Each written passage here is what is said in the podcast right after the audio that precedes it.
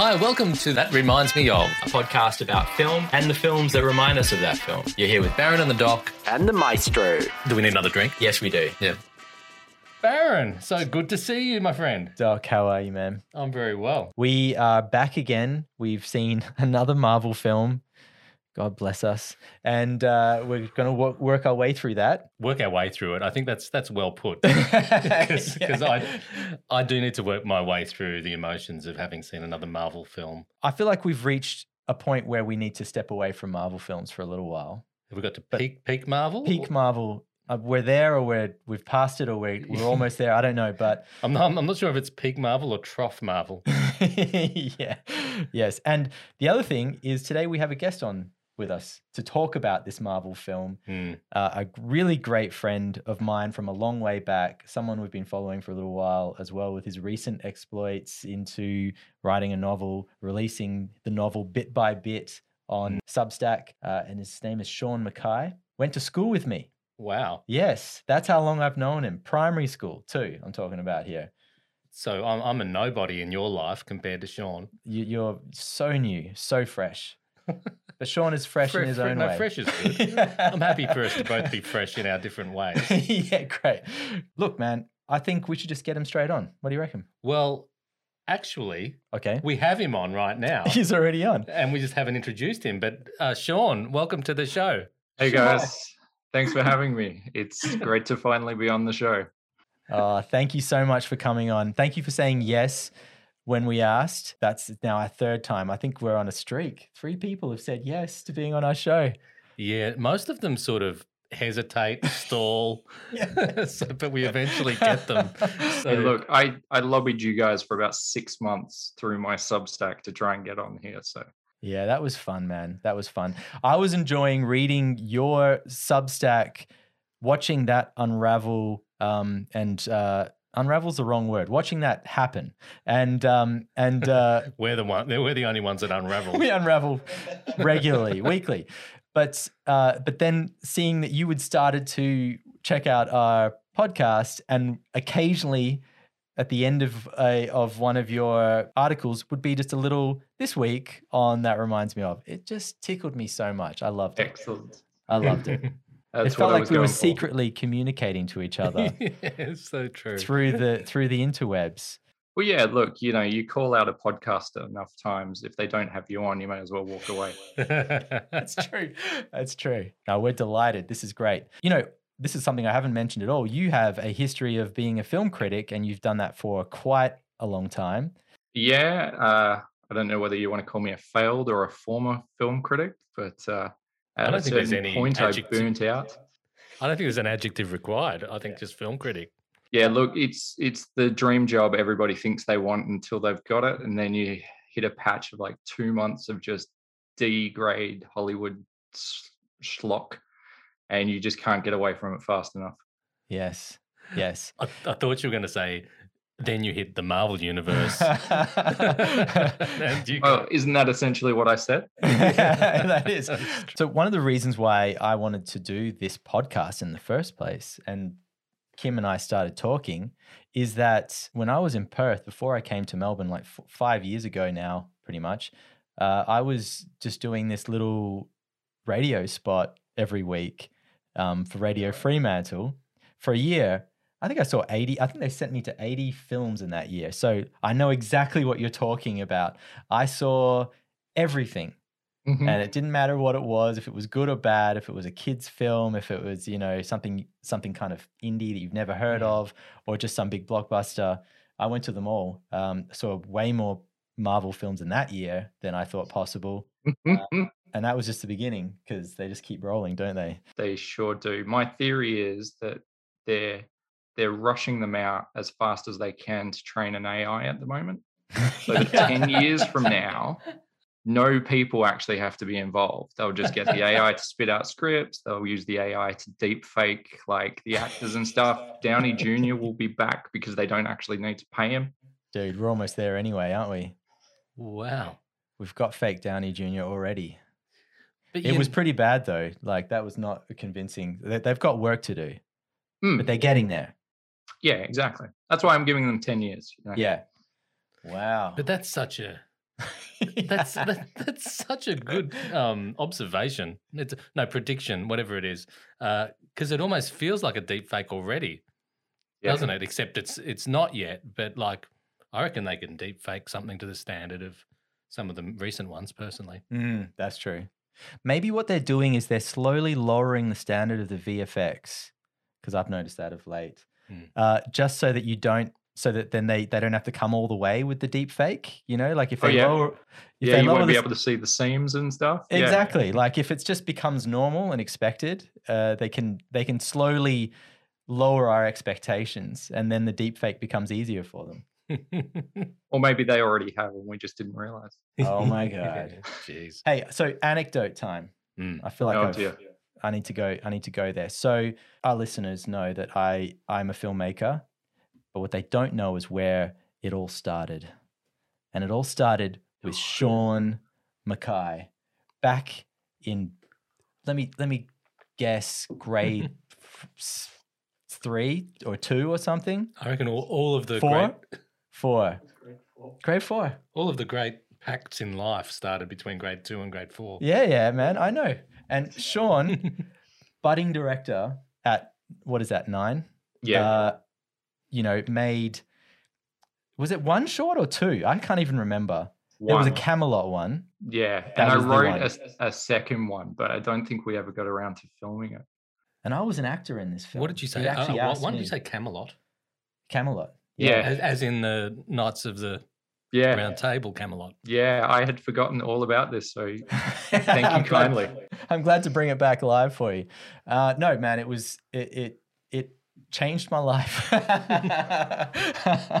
no, we had a great time, and I and I think maybe because I was already watching a lot of a lot of fantasy and a lot of stuff um, movies, but I don't think I'd ever thought about making one. That was you that had that idea, um, and I don't even know. you know, it's the classic.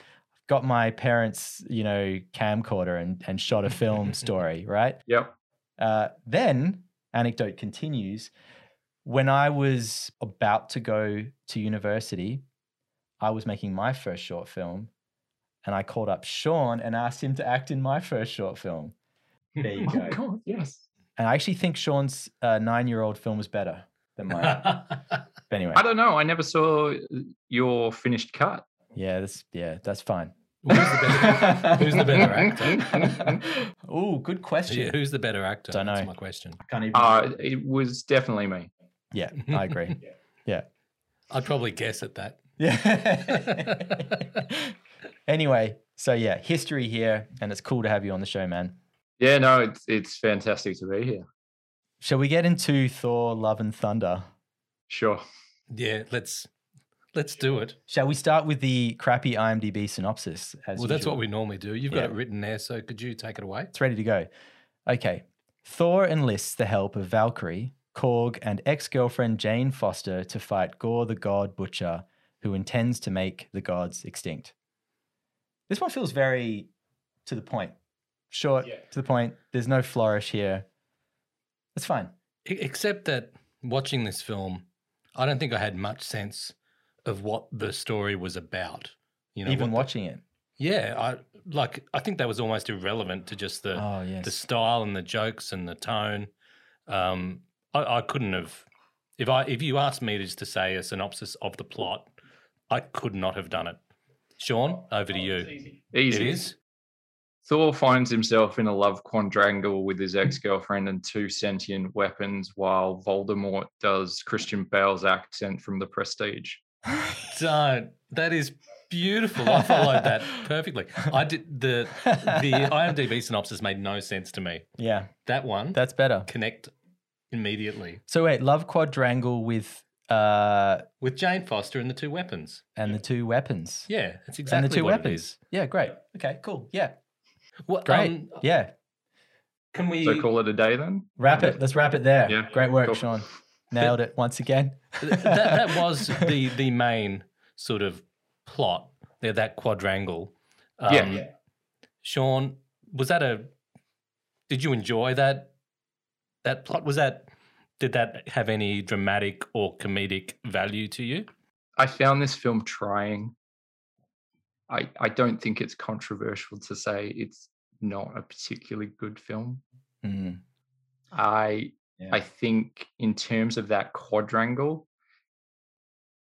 they sacrificed dramatic weight in the story and emotional reson- resonance for two weapons being held up on a green screen so Chris Hemsworth could act against them. Like yeah. there's there's I don't know. It feels like there's about five films in this film, and none of them actually have enough attention paid to them.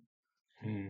Uh, and you know, I think we should we should mention just for those who somehow don't know this, but Taika Waititi has directed. He's written this along with um, Jennifer Kaytin. I actually didn't look up what else she's done, but Ah, so it was co-written. wait, Jennifer Kaytin Robinson. Should get her full name. Yeah, um, but Thor Ragnarok came before this. I just rewatched it in the lead up to this, and I think it's a much better film. And it's still still not my favorite film, you know, but it's much better. hmm. hmm Uh, and I think you're right. This film it does it, it doesn't have much direction. It's sort of it's a bunch of gags kind of cobbled together. That's what it feels like to me. And it doesn't have the sort of strong, simple through line that Ragnarok had. It doesn't have the stakes that Ragnarok had, and it doesn't have meaningful obstacles for Thor. It feels like he's just meandering his way through this film. Yeah, all all of that, Yeah. all of that, and then some. Well, I'm just going to throw a curveball, and Say you loved it. Well, please say. I that. reckon I reckon there's two ways. I reckon there's two ways to. after just sort of egging everyone on to say how bad it was, I would love reeling that. them in. Well, kind of half and half. I think there's two ways to watch it. One is as a Taika Wait- Waititi comedy show in its own right, standalone. Did you enjoy it? Kind of way yeah, and and then a Marvel universe does it add to that universe or destroy that universe completely? Um, on the second one, I think it succeeds. I think it destroys it completely. It's made me lose all interest in the franchise. Um, but as a standalone film, I got a lot of giggles out of it, and I kind of enjoyed it. Um, as long as you you you're aware that you're basically saying that this whole universe is ludicrous, and you're happy just to make fun of it forevermore, um, then I enjoyed the ride. I can see that, and to an extent, I can get on board with that. I think if you do see it as a piss take of a cinematic universe that I don't have a great amount of love for, then yeah, it can be quite fun. But I would say, in answer to that, that Taika's absurdist sense of humor is there, but it's not used as well as it usually is. Yeah. So if you look at something like, say, Jojo Rabbit, right? Mm. Okay, you know, Taika's there playing Adolf Hitler and there's all sorts of japes and goofs and what have you. But he doesn't flinch from real moments of emotion at the same time. Whereas this time, it just feels like he kind of went more gags, more gags, more gags, and uh, two hours is up. Cool. I, I, I can't agree more. That's Yeah. exactly how I felt about it. There were plenty of giggles and laughs and guffaws going on in the uh, in the audience. People were having a great time, and actually, I've spoken to a number of people since that have done the old "Have you seen Thor yet?" And you know that they love it, and you're like, "Yes," and they're like, "What did you think?" And you're like, uh, "It was okay." I actually wouldn't have thought that that, that genre of people even existed. I, I Oh, would have thought. plenty. I would have thought it's just obvious Yeah, that it's no. uh, Well, again, I like parts of it, but Yeah. it's not a, a rave about film. No, no. And I think even if you're like rusted on to the MCU, I, I can't imagine that you walk away from it going, Whew, I am pumped for the next phase. yeah, No, no. It's if, if you're rusted onto the MCU, I think it's impossible to think that. If you're rusted onto Taika, then I can imagine you finding the good things. Well, the good news about Taika is that he's still brilliant in all his own little ways, Mm. and you know you can go and watch um, some other stuff that he's done recently that's fun. Like I just as as homework for this went and watched Our Flag Means Death. not my favorite of his things. And at first, I was turned off. The first couple episodes, I thought, mm, no, nah, this isn't really doing it for me. But then I stuck with it. And actually, it has those moments of heart that you're talking about. Mm. And it, it is grounded in the right places, has all the jokes, but then he takes his time with it. Um, and it does all those things well without any of the spectacle that Thor has. And it's better. It's a better it's a better thing to watch. Yeah, far better. Yeah, far better. And then you mentioned Jojo Rabbit, which was so.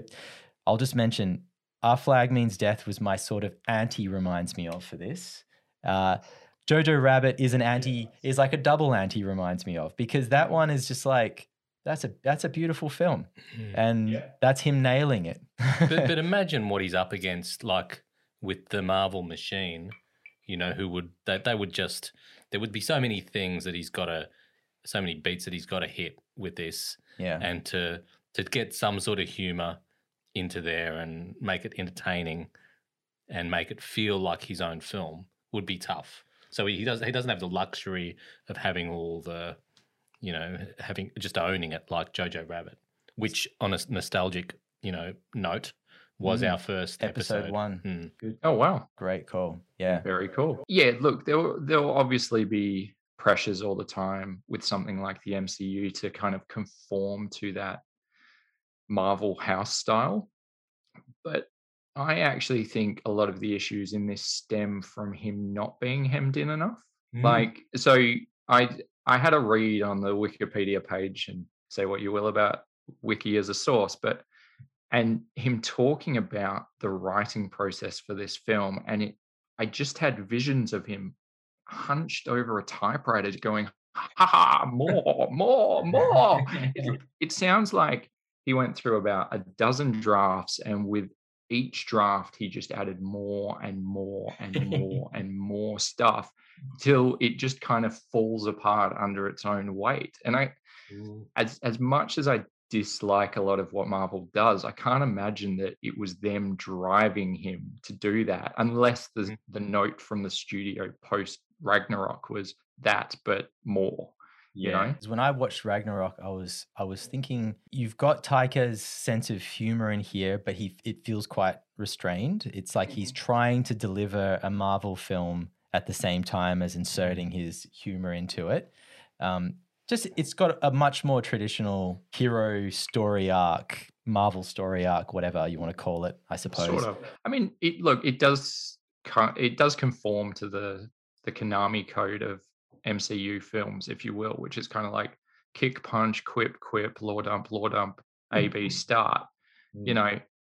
And so it does fit within that for sure, but it just feels like everything's half baked. Like, as you said before, Thor doesn't really do much. There's not much of a hero's journey there. And mm. anytime there's a chance of any sort of genuine storytelling or progression, it's undercut. So, perfect example, right? Jane Foster, she becomes the mighty Thor. Isn't that amazing? But think back to the film, she's never deemed worthy. It's because her ex boyfriend said to his hammer one time, take care of her. Yeah. And I'm just kind of like, oh, really? Mm. Really? This is this is how we're getting there, you know? Yeah. That was that was that was lame. That was like mm. on, on, and as far as just a plot and storyboard um, way was lame. Yeah, you know the track because you're talking about Thor never really having uh, meaningful obstacles and and stakes to kind of work through in this, and so you kind of don't really. I found I didn't really care much for his journey. It was just mm. about the jokes. Um, but the trailer was quite misleading. Like the trailer uh, gives you this sense that you're going to see a Thor who's like completely given up. He's gotten fat. He's been eating, you know, whatever, just given up completely. And there was going to be this great sort of like call to action uh, that was going to come up at some point that he would probably going to refuse a bunch of times, and then he'd finally get it, start getting in shape. But it just doesn't happen. It's all it's all in the first like minute of the film. The whole trailer is in the first minute of the film, and then you're off to this to this whatever the the film is after that. You know, it's Oh yeah. Yes, whatever that film was that we all watched. But Joseph Campbell, I think he had um I'm calling it that was a joke. I was calling you Joseph Campbell. Um oh, nice, cool. yeah. cool, cool. didn't didn't quite work. I thought, I thought you were it, just about to quote Joseph yeah, Campbell. No, I okay, got it, realised it, was got sounding like I was quoting Joseph Campbell, but no, it was meant to be a Joseph joke. Joseph Campbell here. Yeah, Joseph Campbell, author of the hero's journey that you were referring, alluding to Yeah. with the whatever. Um, where was I going with that? No idea. Well, what I, I, I won't go on with that thought, but I'll, I'll, I'll I Skip did to a wa- new I did want to say another sh- another thought about the hero's journey. I find that you, you- we've got Thor now, and we've got what's his name, the other guy that's hanging around the Marvel universe, Doctor Strange. Mm. Both of them are these superhuman.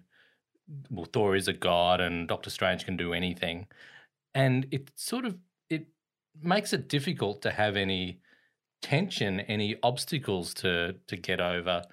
Uh, like they're not like it's not like Batman or even Spider Man, where they're kind of half human with, um, you know, they're fallible. Mm. These guys can do anything, and and in that it just takes away any narrative tension. Um, and I find that if that's all we've got in the Marvel universe, it's just a bit dull, and there's never any obstacles to overcome.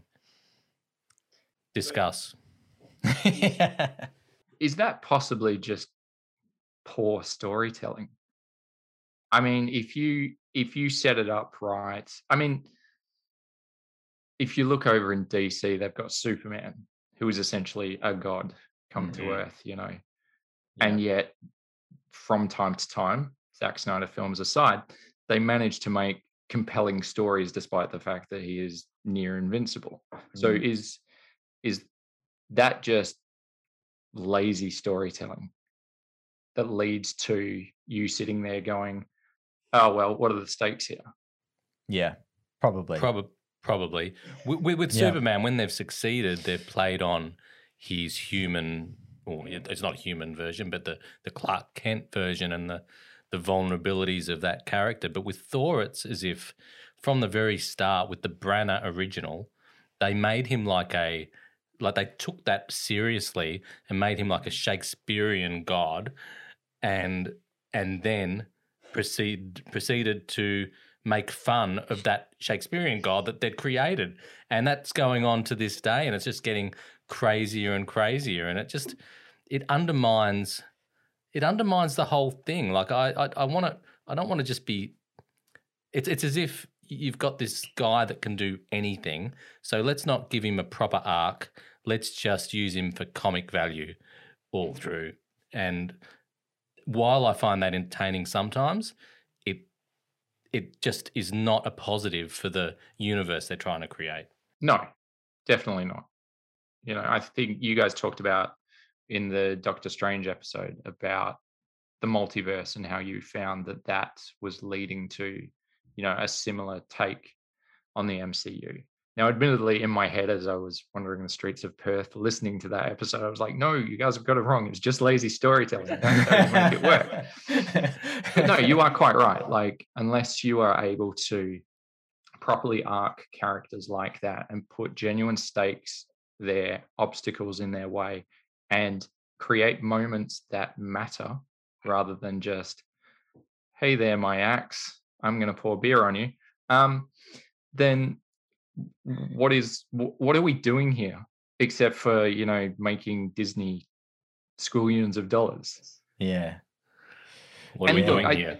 Mm. I think this is a wider issue with the MCU is that to an extent it lays bare the cynicism of filmmaking that primarily films are investment vehicles. Mm. And so you play it as safe and as broad as possible so that you hit as many people as you can. And then you do it again next time to bring them back. And in, in fact, in some ways, this is a rare outlier from that model because the film's both too bonkers and not bonkers enough. Like, I don't know who the audience for this movie is. Yeah. I- Well, No, no. No, I think I think that's a great call. However, um, I mean, I wonder what the general people that were in the in the cinema with us walked out because there were lots of laughs the whole way through. But I wonder if they came out at the end going, "I laughed a lot, but I still don't feel satisfied." because I know I didn't feel satisfied at the end of the film, but then that's not uncommon for me with these sorts of films. But like these people who sign up for an MCU film and come time after time, I wonder if they came out just going, hmm, that wasn't quite something wasn't gelling there, you know? Mm. I I wonder if they wouldn't have felt satisfied simply because it it's quite a standalone film in a lot of ways. Like it doesn't necessarily tie into the wider picture and where Marvel's heading with this phase. Yeah. Like and Do you know those, where you're heading? Yeah, of course. Oh, because you, know the you, you you know the comic books and that a bit, yeah. Yeah, yeah. yeah. Oh, The second look, the second the word incursions came up in Doctor Strange, I was like, ah, I see what you're doing there, Marvel. Um, But was it was it um yeah, I see what you're doing there, Marvel, or was it oh wow, I see what you're doing there, Marvel. I don't think I'd ever react in that way to an MCU film. So probably the The former, okay. What are they doing? Can you explain what the incursions thing is? Yeah. yeah, okay. Because we don't know anything about it. Um, Jonathan Hickman, who actually Matt Berry, not Matt Berry, is that his name? Who was on the Doctor Strange episode? Oh, Um, close, Mike Barry. Mike Barry. Barry. Very Right, good. Okay, Matt Berry is the guy from uh, What We Do in the Shadows, the TV show. Um, anyway, he he actually mentioned Jonathan Hickman, but in a different context on that episode. So anyway, he did had a run on the Avengers about I don't know a decade or more ago now, and the core idea bef- behind it was the multiverse is out there, but these things called incursions are happening. And an incursion is essentially the death of a universe within the multiverse. And then Marvel actually took that through to its logical conclusion and killed off the Marvel universe. well, that's wonderful. When's that going to happen? That's where they're going to take it. Uh, okay, so eventually Wow. they'll kill off the whole thing and what then restart? Well, yeah, I mean that's what they did in the comics. A, a number of characters got out on a life raft um, out of the last dying universe, and then made a new one. And you watch, you watch. It's it's how Marvel will be able to reset everything and give you a whole new run of characters. They'll be able to recast Iron Man. Like they'll do the works. So okay, so no, this makes sense because they had um they had Thanos basically threaten our world. Now they've sort of gone beyond that to multi multiple universes. They need a threat to the existence of all Yeah, of those universes. Precisely. Okay. And that's how you create stakes in a universe where you're telling stories about a multiverse. Yeah. Okay. No, that actually does make total sense. Yeah. Doesn't excite me, but it makes sense. No. Well, what, what, what excites me is the fact that they may, you know, this may all end in, you know, the obliteration of everything and and starting at Iron Man again. So that that makes some sort of Can you we know, just- sense to me. Can we do the ultimate spoiler alert? And can you just tell us who's on the life raft at the end?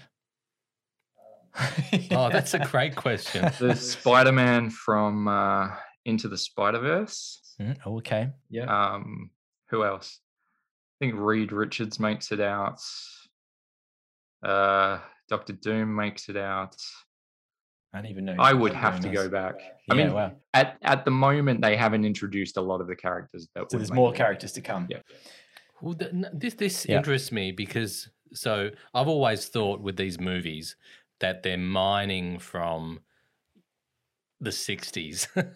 I thought that's when comics happened, and and now we're just you know making movies. There were ab- ten good years. yeah, making movies about stuff, but but they they're, they're happening in parallel. Yeah, is that is that uh, right? Closer to parallel than you know 60 years ago. I mean, initially, so if you look at like Raimi's Spider-Man movies, they were largely based on like Steve Ditko stories from the 60s, you know. But now Marvel seems to be kind of adapting, recycling, whatever you want to call it, stories from the last decade or two.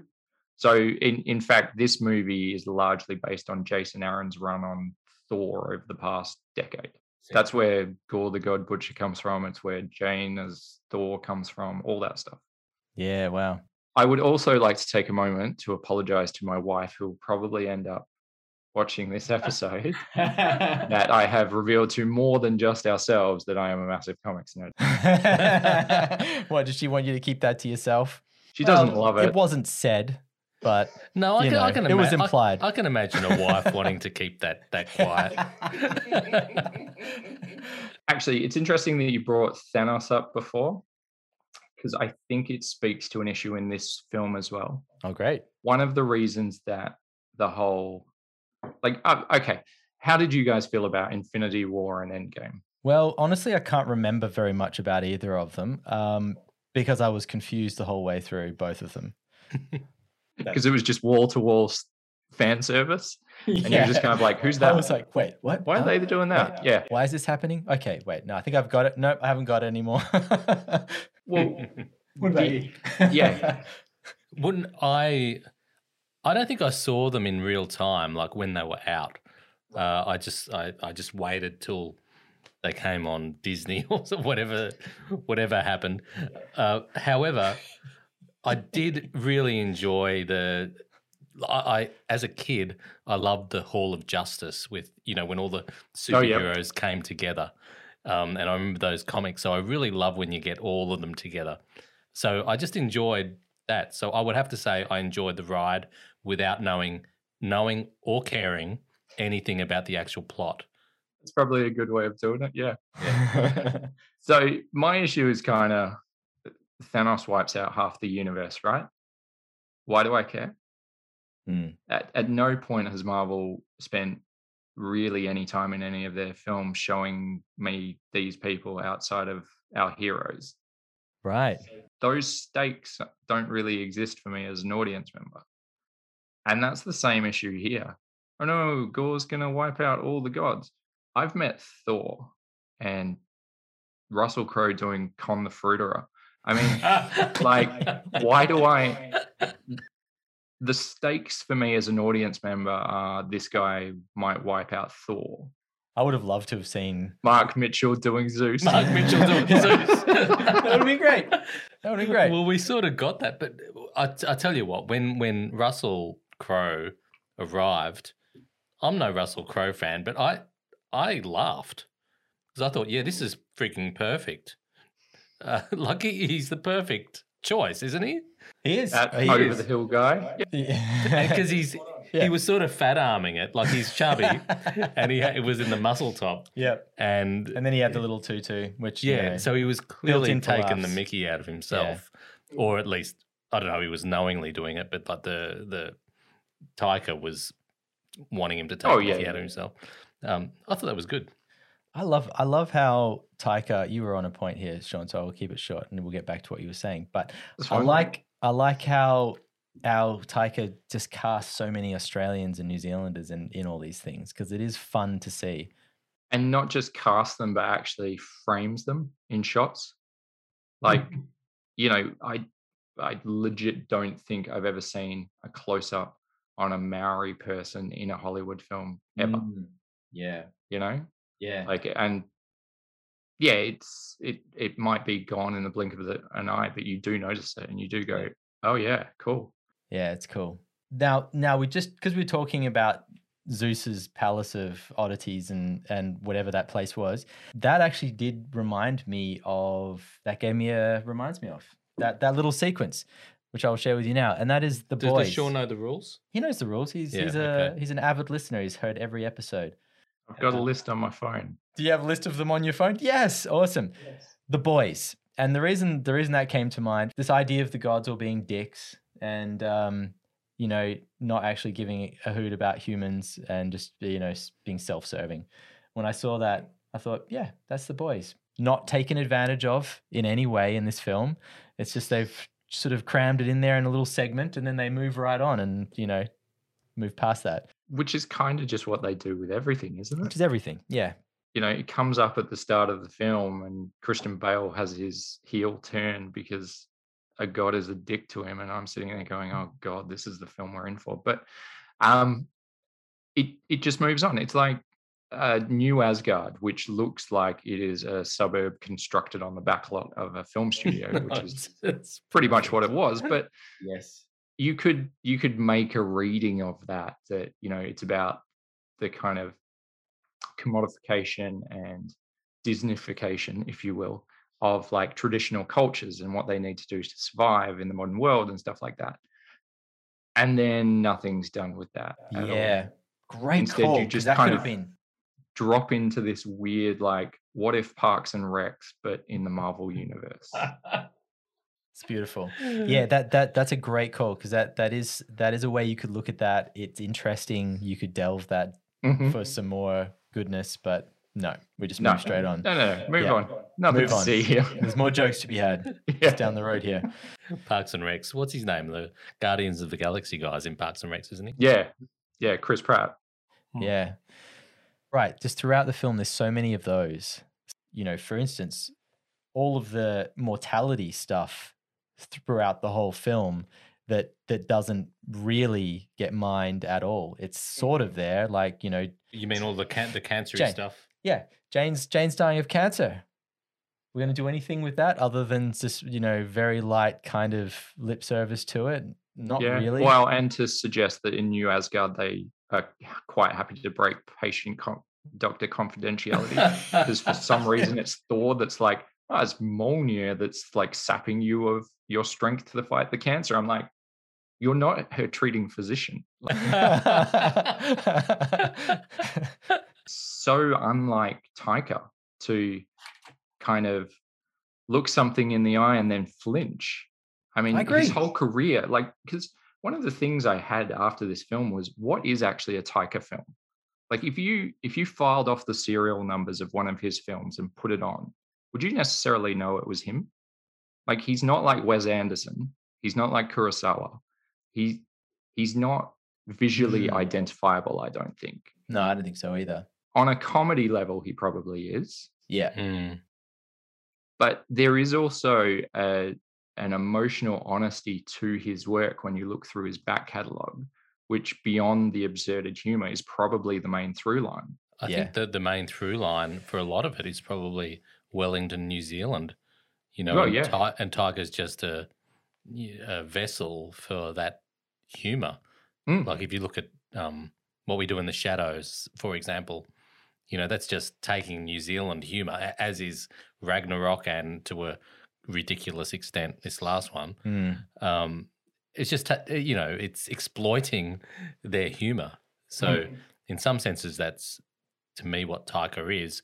Except Jojo Rabbit is a bit of an outlier in that that really was a fully formed vision. Mm. I think it was sort of Mm. more developed than some of his other stuff that is just harnessing, uh, you know, what's great about New Zealand. Yeah, it's a fair call. Yeah. That wasn't a fair call. That No. was a ridiculous Well, little. no, No, I don't think so. Jojo Rabbit doesn't have a really strong tie back to New Zealand at all. No, that I it's ju- can it's think just of, a- other than him being Hitler. Yeah, I was going to say, Yeah. he plays Hitler. Other than that, other than that, And and it was a, I thought it was a great film in every respect other than Hitler. I went for the ride. I, I, with di- that. I didn't went really like his Hitler portrayal, but I loved I loved the film. Sean's thinking. I am. I am, which for our listeners is just dead air. Um, Look, I I have heard that complaint about the film before, but I think everything that that's around it, I don't know if the film is quite as strong in its strongest moments without that. Yeah, yeah, that's fair. It's it's a it, it plays a definite part in the Mm. whole thing, doesn't it? Yeah. Hmm. Although, you know, if if you wanted to say beyond that you had issues with Taika's performance, yeah, sure. I think Taika's a good actor, but I don't think he's a great actor. no, he's not a great actor. Then again, I did enjoy him in um, Our Flag Means Death. I thought he was. I think that's one of the better roles that I've seen him in. Yeah. Well, and what we do in the shadows. I think Yeah, that's yeah. that's quite a good performance for how muted it is. yeah, was great, and we still at some stage want to have him on the show. yeah. So we we we kind of need to be a little bit kind. now that we've bagged him out in this film, completely. No, I don't think we bagged. I don't think we bagged Taika out No. at any stage. You're right. We haven't. We No, haven't. I- We've just shat on his film. No, that's not true. He's a big boy. He's a big boy. Yeah, he'll he'll he'll be all right with it. He will. know. But speaking of Taika and his performances, do we want to talk about the performances in this film? Please kick it off. Yes. Yeah. Yeah. Where do you start? Do we want to start with Voldemort? Let's do it, Christian Bale. Please. Well, well, I, I didn't, I didn't know it was Christian Bale initially. Oh, Like, really? In the first, I, I I'm I'm watching it and I'm making notes on my phone as I sort of have thoughts um, in Evernote. Um, maybe Evernote could be a a sponsor. A sponsor. Yeah, We're, we're, 'cause- we're really 'cause looking for sponsors I right use now. Evernote all the time when I'm watching films. there films. you go. Evernote. Evernote, brought to you by. That reminds me of. the other way Um, around. Sorry. Yeah. Okay. That reminds. Wait, of- so you guys are sponsoring Evernote? We're sponsoring Evernote now. They don't even know it, but we no, are. no. No. I've just had a couple now, so it gets a bit loose. Um, what was I saying? Yeah, yes, I, I wrote. Oh my goodness, it's Christian Bale. Like, At some stage, beyond the first bit, like oh my I, goodness. I didn't see it was Christian Bale in the first opening bit. It was sometime after that. As the credits are rolling, oh my goodness, that was that was Christian Bale. Anyway, I interrupted Sean. Sorry, what were you going to say about Christian Bale slash whatever his name is? Voldemort. Yeah, you know, no, actually, it's interesting you say that because I, in that first scene, there were a number of people in the cinema with me who were kind of, I could hear whispers of, "Is is that Christian Bale? I, I don't know. I can't tell. Yeah, it's definitely Christian Bale. Um, oh, wow, that he's got an underwritten character. I mean, honestly, that's true of all the characters, but it's such a performance that's all over the shop. I mean, he, you know how Christian Bale has that weird international school accent, Hmm. And like sometimes he just drops into it accidentally in Yeah, films. yeah. Like that happens a bunch of times, and then sometimes he's Cockney, and then other times he's legitimately Voldemort. And between the first scene and the last scene, his performance is everywhere and not always in a good way. But then in those bookend scenes where he really has to bring something to the role, despite the fact that there's not much on the page, he just absolutely knocks it out of the park. Like he Yeah. rends every single drop of emotion out of that last scene, despite Yeah. the fact Hmm. that in the script it's just not there. It's Yeah. yeah, it's a weird performance, but when it's good, it's amazing. He had moments where he could shine, where there was emotion he could grab onto, obviously, and then others where it's you know he's just trying to be he's trying to be crazy, creepy villain guy basically, and he's almost like just pulled that out of the hat. Um, that every other crazy, creepy villain guy performance, whatever that is, totally. Well, I think in a lot of ways it's not a mode he usually is in. Mm, You know, there's Yeah. there's some exceptions where he plays a character who is somewhat villainous, like the Prestige. Hmm. Um, but beyond that, I mean, he's Batman. Yeah, Is he still Yeah. Batman to you? That's so sweet. Well, I mean, for the longest time, he was the kid from Empire of the Sun, totally. and then Hard to forget. he became Batman, and then he became the guy who yelled at a grip on Terminator Salvation. Terminator. Wasn't he the machinist for a while? The guy that will do anything for a role? Oh yeah, of course. Yeah. Yeah. Well, he was. It, it looked like his weight was trending down towards the machinist on this role. Yeah. points. I was like, "Damn, you have lost weight."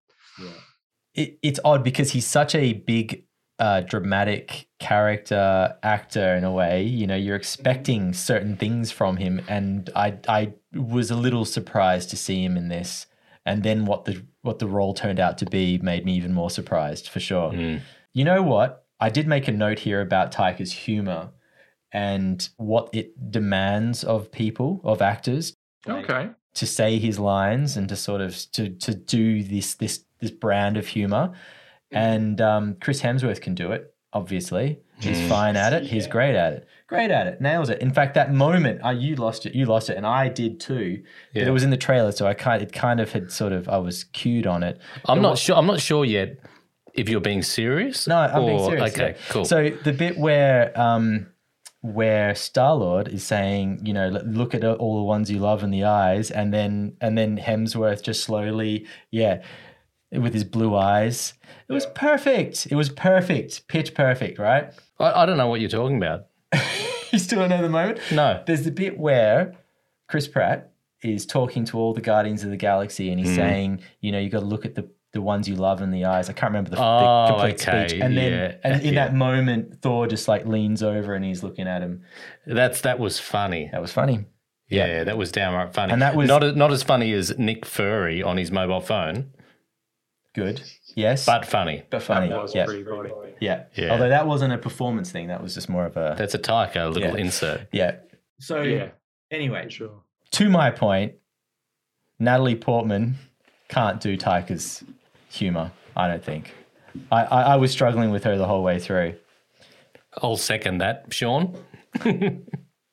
She can't, but I think she was quite decent every time that she didn't have to act against Chris Hemsworth. Yeah. Okay. Oh wow! Like I Yeah. think them on the screen is where chemistry goes to die. Mm. Mm. Yeah, and it was awkward for me because I felt awkward for her. I was like, this doesn't feel right. she's I- too she's too good for this. I don't want you to. I'd never want to see Natalie Portman feeling awkward on screen or looking awkward. It's just not cool. She's she's held, holds such a place in my heart that I just can't. I can't ha- abide ha- it. Has she? Ever since the ever since Leon the Professional. Uh, Oh, and yeah. then- Okay. And then onwards, I've just, I've just, she's a special person. You know, she's got to be, uh, she's, she's got to be treated well on screen. And it felt to me like, you know, this was a, this was a tough gig for her. Yeah, I think so. I think she. I, I do wonder whether not coming back for the third one, and so not having gone through the ringer of doing the Taika version of all of this, Yeah. did Hmm. Yeah. kind of put her on the back foot for it. Yeah, considering everybody else is coming, like almost the rest, all, all of the others, the crew were sort of back from Ragnarok, which I had sort of forgotten all of these characters.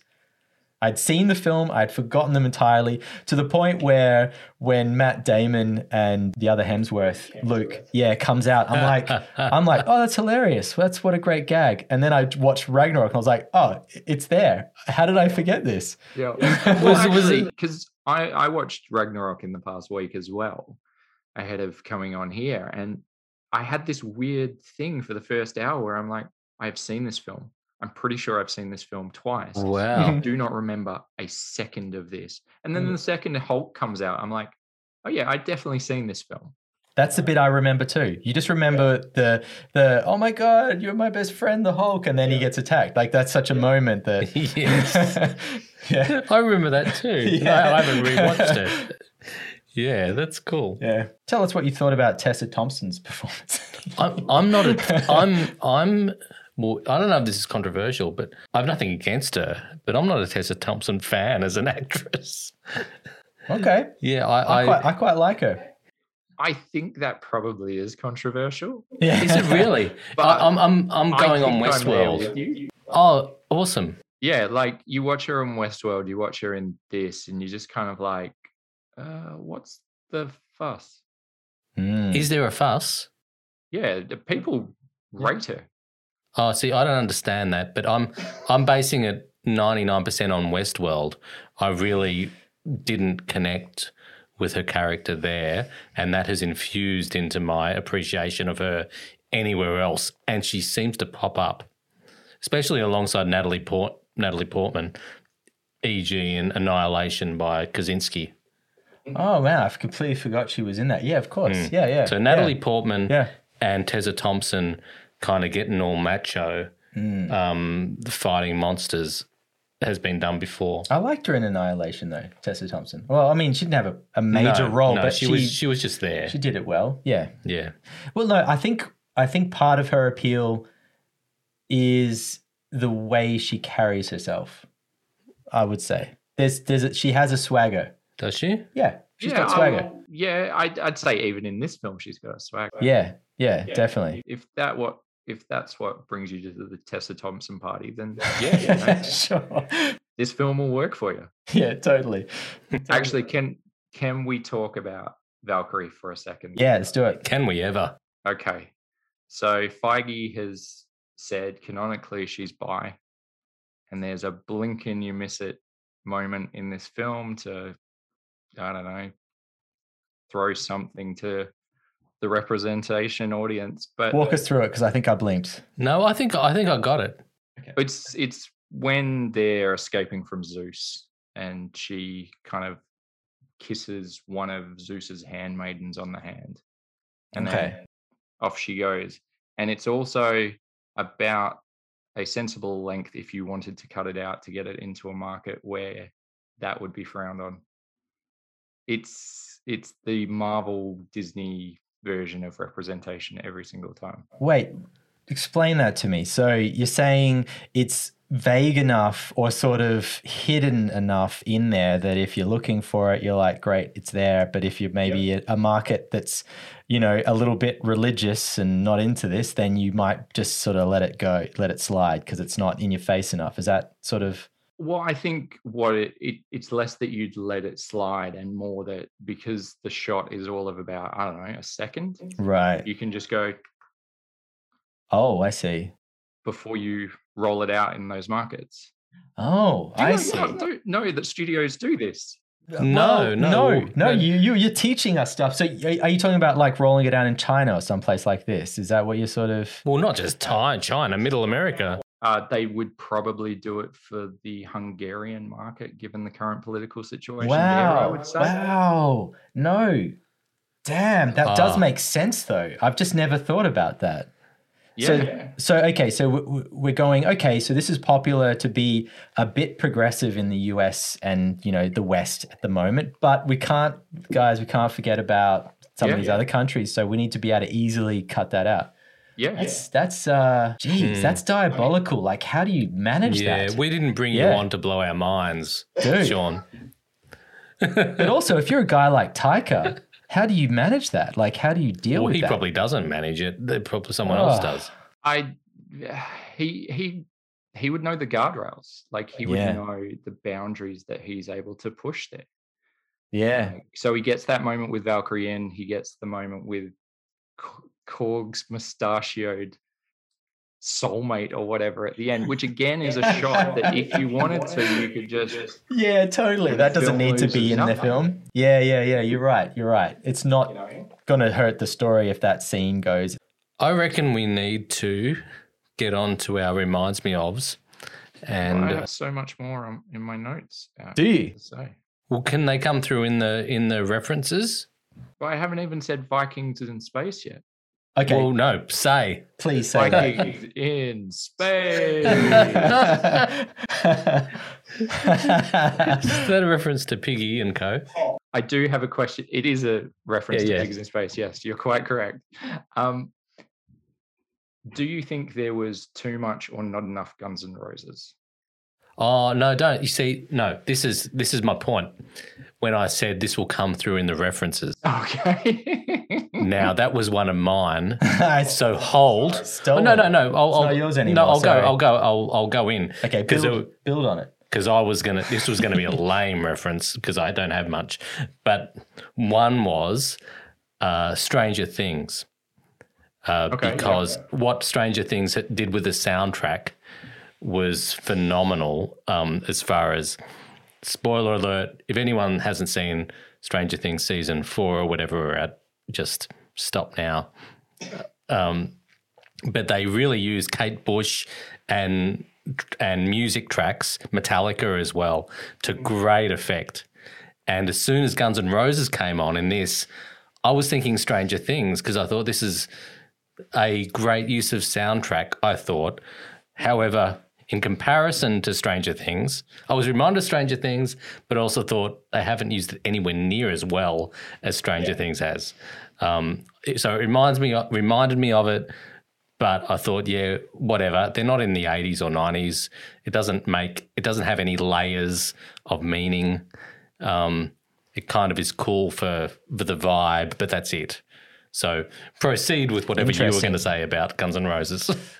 oh, so my conjecture is that there was not the correct amount of Guns N' Roses in that film, and I cannot, for the life of me, work out if it's too much or too little. Oh, it's just you just know That's it's not so, that's right. so cool. Ah, that's awesome. So they either Well- had to dial it back or go in heavier. Oh yeah, yeah, yeah. I'm talking like every 10 minutes of that film, like drop another track. Like So okay, now It's- now so- this- it's- it's I'm just going to have good to admit that I don't. It's such a good observation. I'm sorry. Okay, no, it's good. It's great. Because it, 'cause it, it was. It was like heavy. It went long. It, it went deeper than you thought it would, yep. but then didn't keep going. exactly. Great. What do you mean by deeper than you thought it would?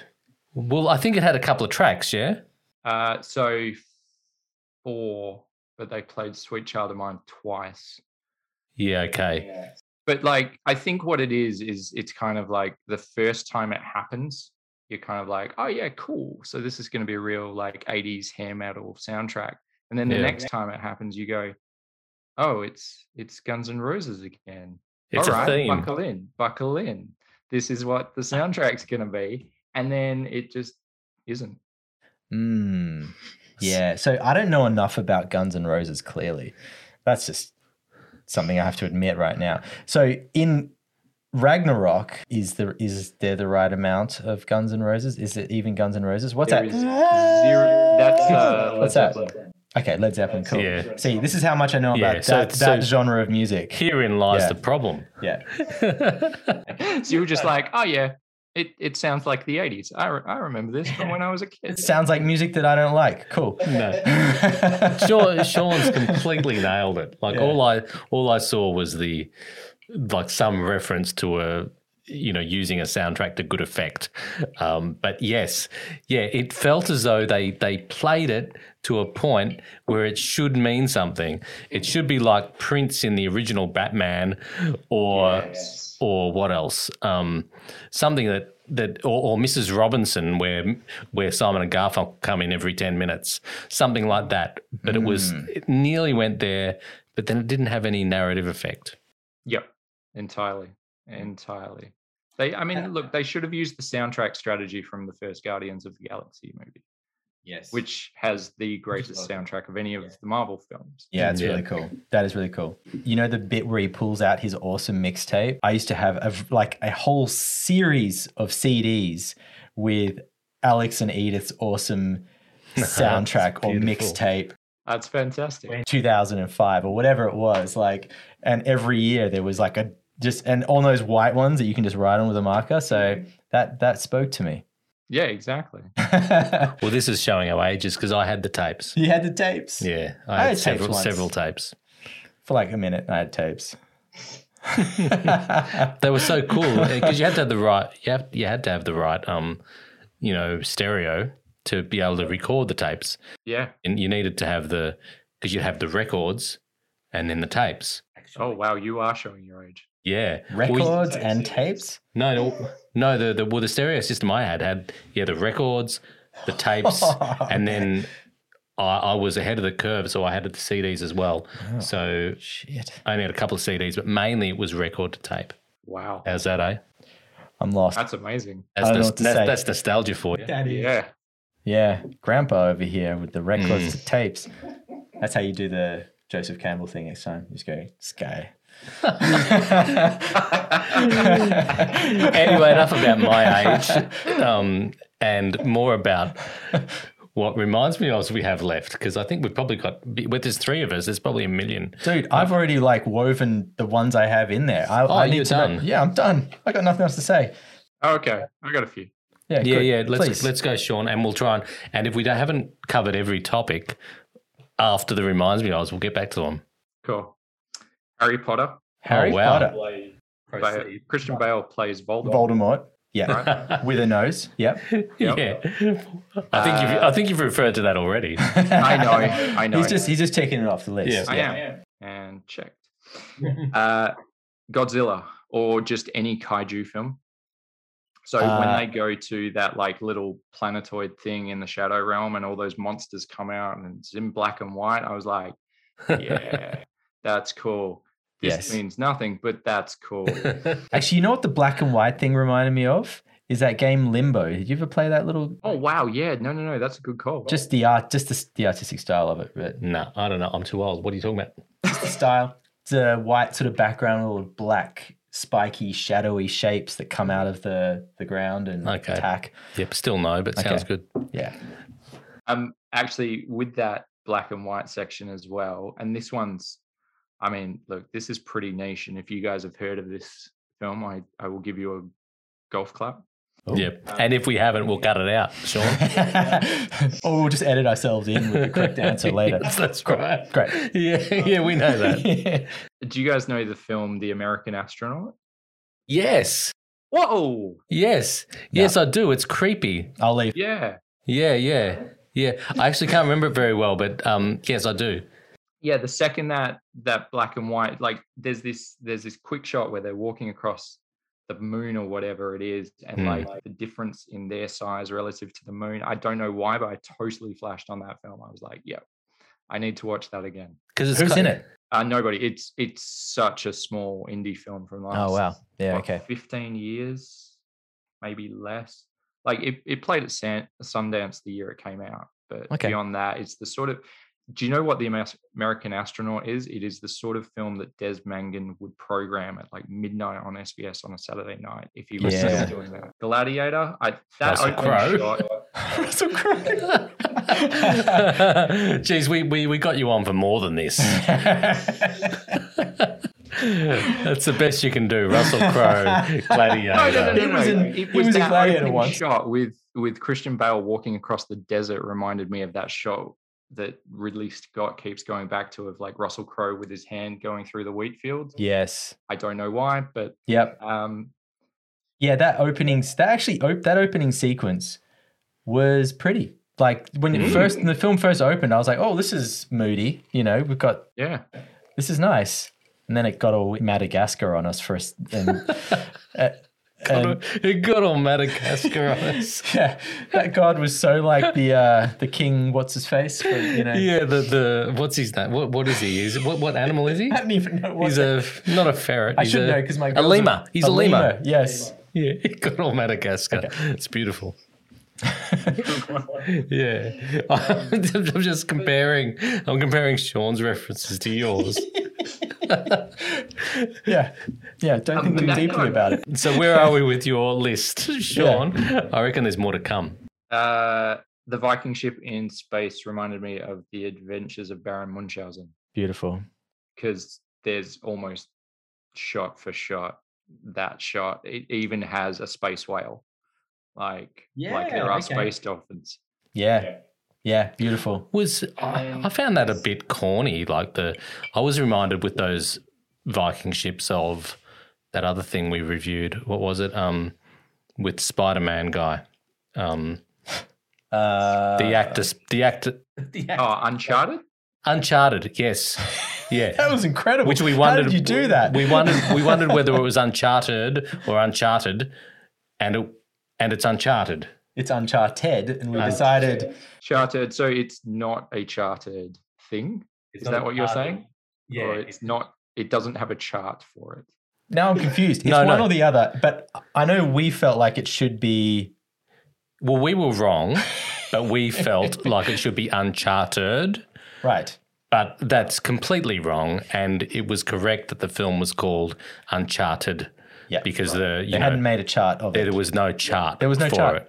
But but the, the the Viking ships that they had were very similar to the Viking ships in in this. Um, The ones they had were more legit. Honestly, I think they were cooler. This one was. They were definitely But this was a. But this was purposefully a crappy tourist attraction. Yeah, ship. this was like a theme park, Yeah. and then all of a sudden, that's fine. and all of a sudden, those Viking ships get co-opted to go to, you know, the American astronaut um, world. Cool. What what other references have you got there, Sean? I've got another one, but if I end up doing the maestro maestro's moment, this would be my Oh, No, let's go. Let's run with it. make it the moment. yeah, Thor doing the Van Damme splits. Beautiful, and not between not between uh, banana trees or uh, corners of kitchen benches or trucks, Nope. but still cool. when did he do it? Um, I can't remember this. He did it between two goat heads. Is that what it was? Wasn't it Go- between two vehicles being No, you're right. by space chickens? That's what it was. Yeah, sorry. You're right. Yes. I was trying to remember. So when do the goats? Oh, the Well, honestly, if, you, if, if you're if we're arguing here about him Right. doing Van Damme splits between two goat heads or between two space chickens, I don't think it matters. True. Uh, Sean, your favorite Van Damme split? I'm partial to the one in Time Cop. which Yes. is between the kitchen bench. Yes. Like, it's yeah. Time Cop. Yes, Yeah. correct. Oh, sorry, I didn't realize there was a right or wrong answer to this. the floor's wet. There's electricity that's about Yeah. to zzz, go through the wet floor and get his feet, and he jumps up and splits on the Don't don't look at me when you're talking about Jean Claude Van Damme splits. I have no knowledge of the- these whatsoever. It's got the best mullet ever in that film. All I know is that um, I, I got onto Van Damme in just um, what was it, JCVD, in the in the self conscious one, Yeah, yeah. which let's let's segue because I think you know that's taking the Mickey out of Jean Claude Van Damme. I think this film is taking the Mickey out of Thor completely. So that my reminds me of is is of anything that's taking. Oh, the- good. Oh, if you had actually written down Jean Claude Van Damme No, I on your notes, No, I no, would be in. Uh, no. The, the closest to it, and this is one I wanted to get to. this is this is the the you know the relevant one is just spoofs in general, like you know superhero movie, uh, Naked Gun, all of these Leslie Nielsen spin-offs um, that are taking existing things and just you know making jokes about them. But that era of spoof and parody films, not that wave that happened in the sort of noughties and early 2010s. Because those ones, I like scary movies and so on. yeah, like that, which was a film I reviewed at the time, and that review never ran because I suggested the director had a brain injury. Wh- For which film? Which film? scary Uh, movie? It wasn't scary movie. It, yeah, yeah, yeah. Scary movie was the one, wasn't it? That was the parody. Yeah. Yeah. No, it wasn't scary movie. It was scary movie two. Oh, that was the one Yep. you reviewed. Yeah. Yeah. but, th- but this felt like a parody. And I thought as a parody, it worked quite well. Like when there was a quote, um, what a classic Thor adventure. You know, when they do the, do Yeah, the yeah, sort yeah, of, um, a bit of a rewind of all the Thor moments, including the ridiculous weight gain and everything, where Thor completely lost his credibility as any sort of a character whatsoever. Um, and and then yeah, what a what a classic Thor adventure. And that, that's when I thought, okay, this is taking the Mickey. This is Scary Movie two. But don't you think the film also wants you to take it seriously to a to an extent that it undercuts that parody? Because I I just feel Mm. like if you if you get rid of Christian Bale from the film, and then it probably works as a straight parody of a Thor film. you know, Mm. and uh, probably quite a successful one. But by having Gorr the God Butcher or whatever, it's like no, no, this this matters, and you need to take this seriously. And it's like, but come on, dude. There's a love triangle with two weapons. and and I think that's where the this is what we've been circling around is that you know by by putting that threat in and saying this is a traditional kind of superhero film that you're going to watch, um, but then not delivering on that threat. And yet, mm-hmm. and, and trying to do all the other sort of spoofy type stuff that we're talking about, it is just lost, isn't it? It kind of mm-hmm. isn't. what It's it isn't one or the other. That would be interesting to see this film though if it did just not have that threat and instead you were just watching, you know, Thor and all of his buddies go All around goes for two hours. just goofing off. Well, that would be Yeah. a bet it'd be a better film. That's what, that's what I enjoyed about this film. Mm. and it's just the tension between yeah Christian Bale trying to get make some sense out of it in the in the universe and in a narrative way, butting up against Taika trying to make it a funny thing. It just didn't. I don't think the balance was right there. It, did, No, it didn't achieve both. That that little bit at the beginning of the film where he's lost is the promise of this film that we're talking about. It's almost like or it's the promise of some other film. It's like it, well, yeah, it's the Yeah. promise of the film where there is no god killer and Thor's just lost a bunch of weight and he's hanging out with his mates and it's all a bunch of jokes and then he tries to get back in shape and that's funny uh, and then you know they go on an adventure that has no meaning and that's funny like that sort of seems what that Taika was almost circling around that idea um, and then inserted the God Killer and tried to make it a Marvel film. You know, Yeah. I mean, I also th- kind of feel like, you know, every time he gets one of his characters to say, I choose love, I think he's being genuinely sincere there. Mm. And I think that is, that's just very hard to play with the rest of the film. yeah. Very, very difficult. And yeah, I think there's probably a non-parody version of the film that could exist that could be interesting, though. I it probably ends up as your bog standard Marvel film, you know, or it. I don't know. Maybe with a performance like that from Christian Bale and you know Hemsworth isn't just like I'm a comedy actor. I actually do acting.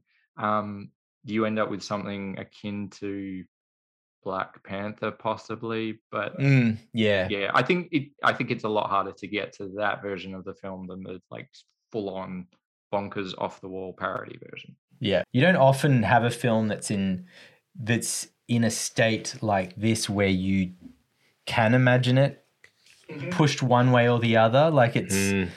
usually the film's too complete for that. You know, you you you or as the boundaries are too set. Whereas this does feel like there's that opportunity. You could take it so many different ways. Mm. Well, I think it's because like both sides of the film don't feel organic with the other side. Yeah. You know, so you could like you you watch, give it three months. This will drop on Disney Plus, and people on Reddit will be like slinging out fan edits of the film. Do people Right. do that? Yeah, yeah. Yeah, right. What complete edits of the whole film? They re-edit it. I Like- feel like Sean's existing in a completely He's more definitely- current version of reality than yeah, we definitely, are. definitely a much more like versed and well read and well Yeah. explored version of the universe. Yeah, maybe. Um, yeah, no, but there is there is a full like culture of making fan edits of films. I'll I'll be honest, a lot of the time they are made by white supremacists editing black people out of films. Really? But Wow. Wow. Oh, yeah, Again, it's- mind blowing once more. incredibly grim and gross. But Yeah. um I'm just assuming you're not white supremacists. Have I stumbled into the wrong podcast? Ima- Imagine, No. imagine, imagine we came out right now. we came out.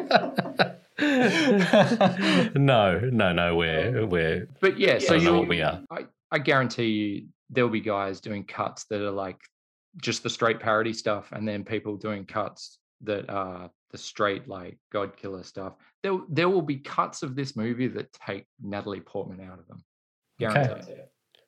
Wow. That is fascinating. That is interesting. Do people have the time to do this thing as well? Let's Look, do that. People have infinite time and infinite. That's amazing to running me. around their head.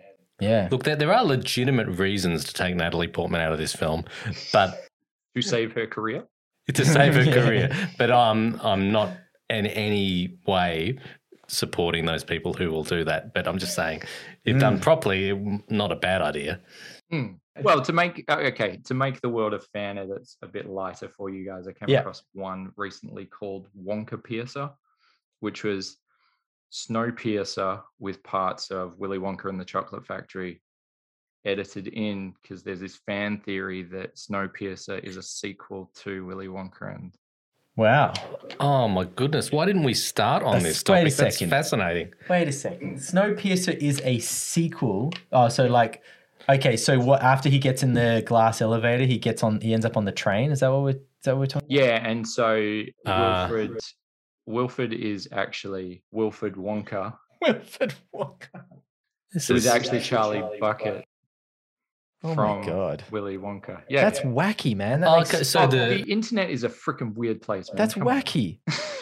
like it's interesting that idea, but it, there's no that doesn't make sense to me. I don't know how you come across that idea, but it's interesting. is it just sort of vertical versus horizontal? Is that what it is? the glass elevator goes Yeah. no And the business train in that way. Uh, wow. that is that is amazing. Okay, Willy Wonka though. Now I'm just can't remember because I'm getting the two Thor films mixed up. Yeah, and Uh, and the Depp Heard trial, but yeah. That hadn't got. Oh, no, okay, but- that, you haven't gotten there yet. No, no. But one of the two films, uh, uh, Thor is in uh, Willy is in the Willy Wonka boat, uh, essentially with the music playing. What? It, maybe it's Ragnarok. What on earth are you talking You know, about? you know, you know when they all get into the, you know when all the kids get into the boat just after the chocolate fountain thing. Oh no, no, no! I know, I know what Yeah, you're talking about in Willy yeah. Wonka. I don't know what you're talking about in Thor. In Thor, one of those two films, It must be Ragnarok. Mm. He gets into he gets into something. No, it's just before he meets um, Jeff Goldblum. It's in Ragnarok, and he's whooshing towards Mm. the um the meeting, and the and the thing says, "Oh, you're gonna meet the ma- the maker or whatever in five, four, three, whatever." It's it's the um it's the Willy Wonka song. The um da, Wow. da, da, Okay. da, not that one. You know the song.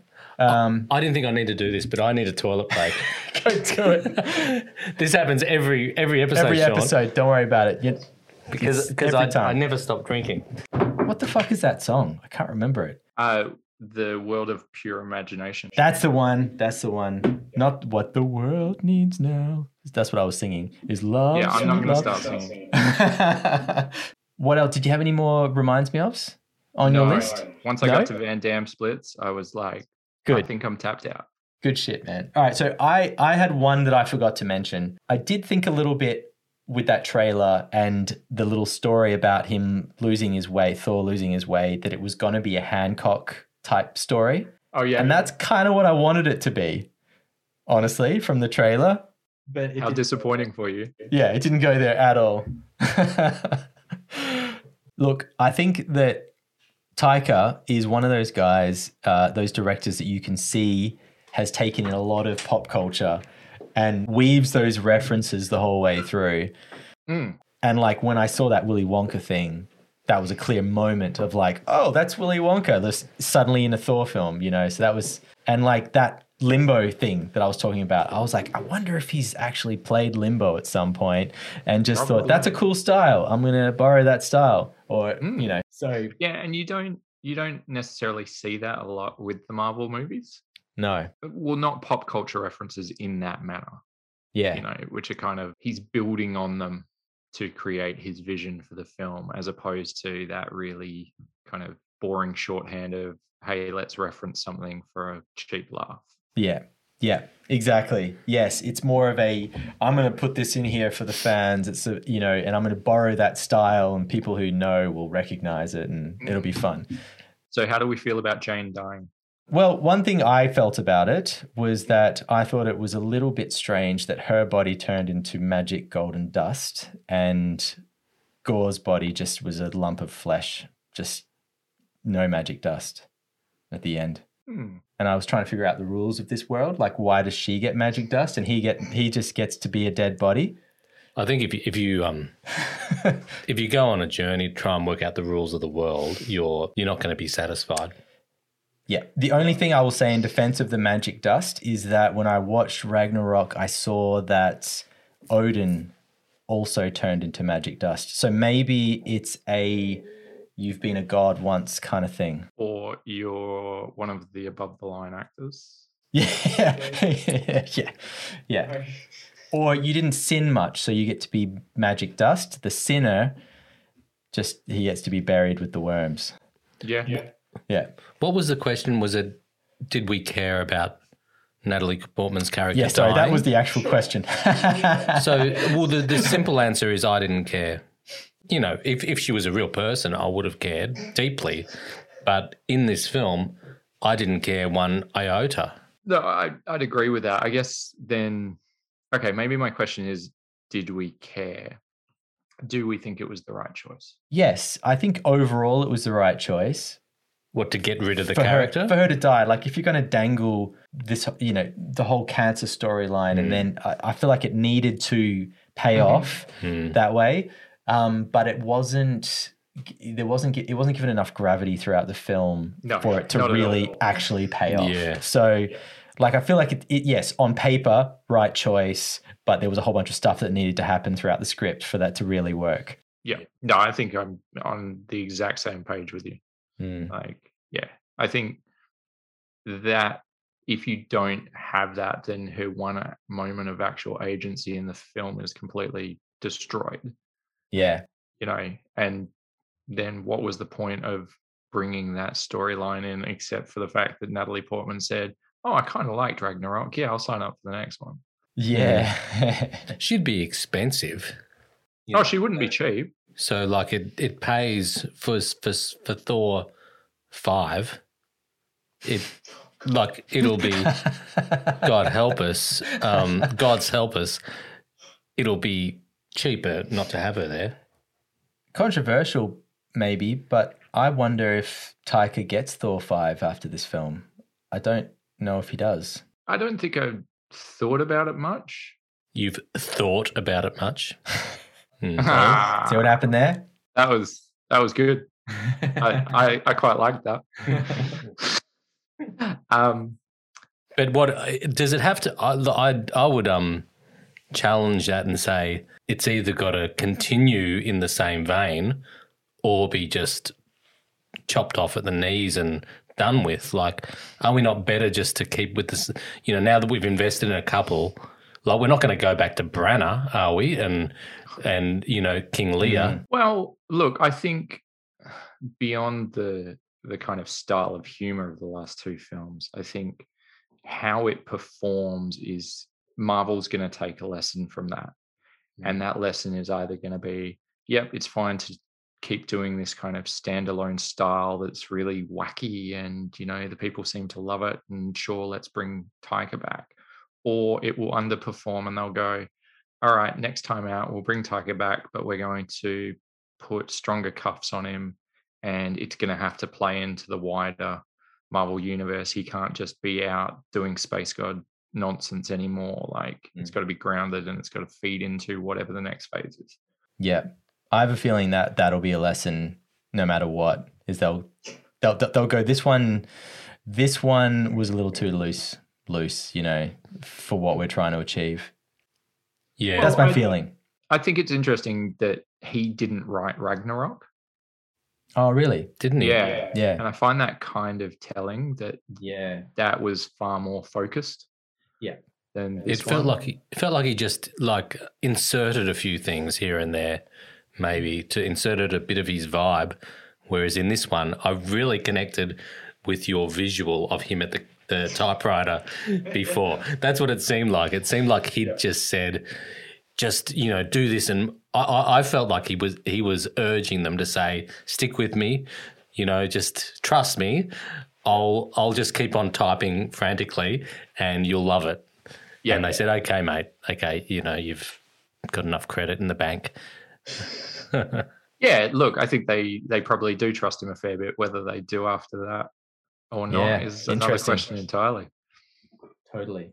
Who knows? Maybe he gets busted down to making like a Disney Plus series. We're like, you like TV, don't you, Taika? Have at Wow. That's another conversation Rough. altogether. That said, I would watch the hell out of a Taika Disney Plus yes, show. Like, of course. oh, hands down. of course. Do you have any more reminds me of Doc? Because I'm tapped out. Sean's tapped out. Not, not really. I, I had one. I had what we do in the shadows. I know we've talked about that, but I had that as a reminds me of as um, an example of when outrageous sort of superhuman characters are just doing mundane sort of things, and the humor in that. And I thought that Taika probably brought a bit of that into into this, like with with Thor as a god, but making you know jokes about him, like with the with um, Christian Bale's daughter in the end in a domestic situation and like in his relationships. Had a bit of what we do in the shadows about it. Yeah, for sure. Mm. Actually, if he had leaned into that far more, like a god doing domestic chores around the home, phew, sign me up. Yeah. But do you know what that is? That's a Disney Plus series. Beautiful. Well, you know what, Sean? We haven't talked at all about Lunch Eater and and your Substack. Should, uh, should we wind it up and then have a little Yeah. quick chat about that? Yes, let's wind it up and then this episode, and then we'll have a little chat with you about what you've been up to, Sure. and we'll put that in as bonus content. Does that work for you? One's. Nice. Awesome. Well, hey, thank you so much for joining us for this episode. Thank you so much for having me. You've been great, Sean. Thank Cheers, you. dude. Love your work. Have fun, guys. See ya.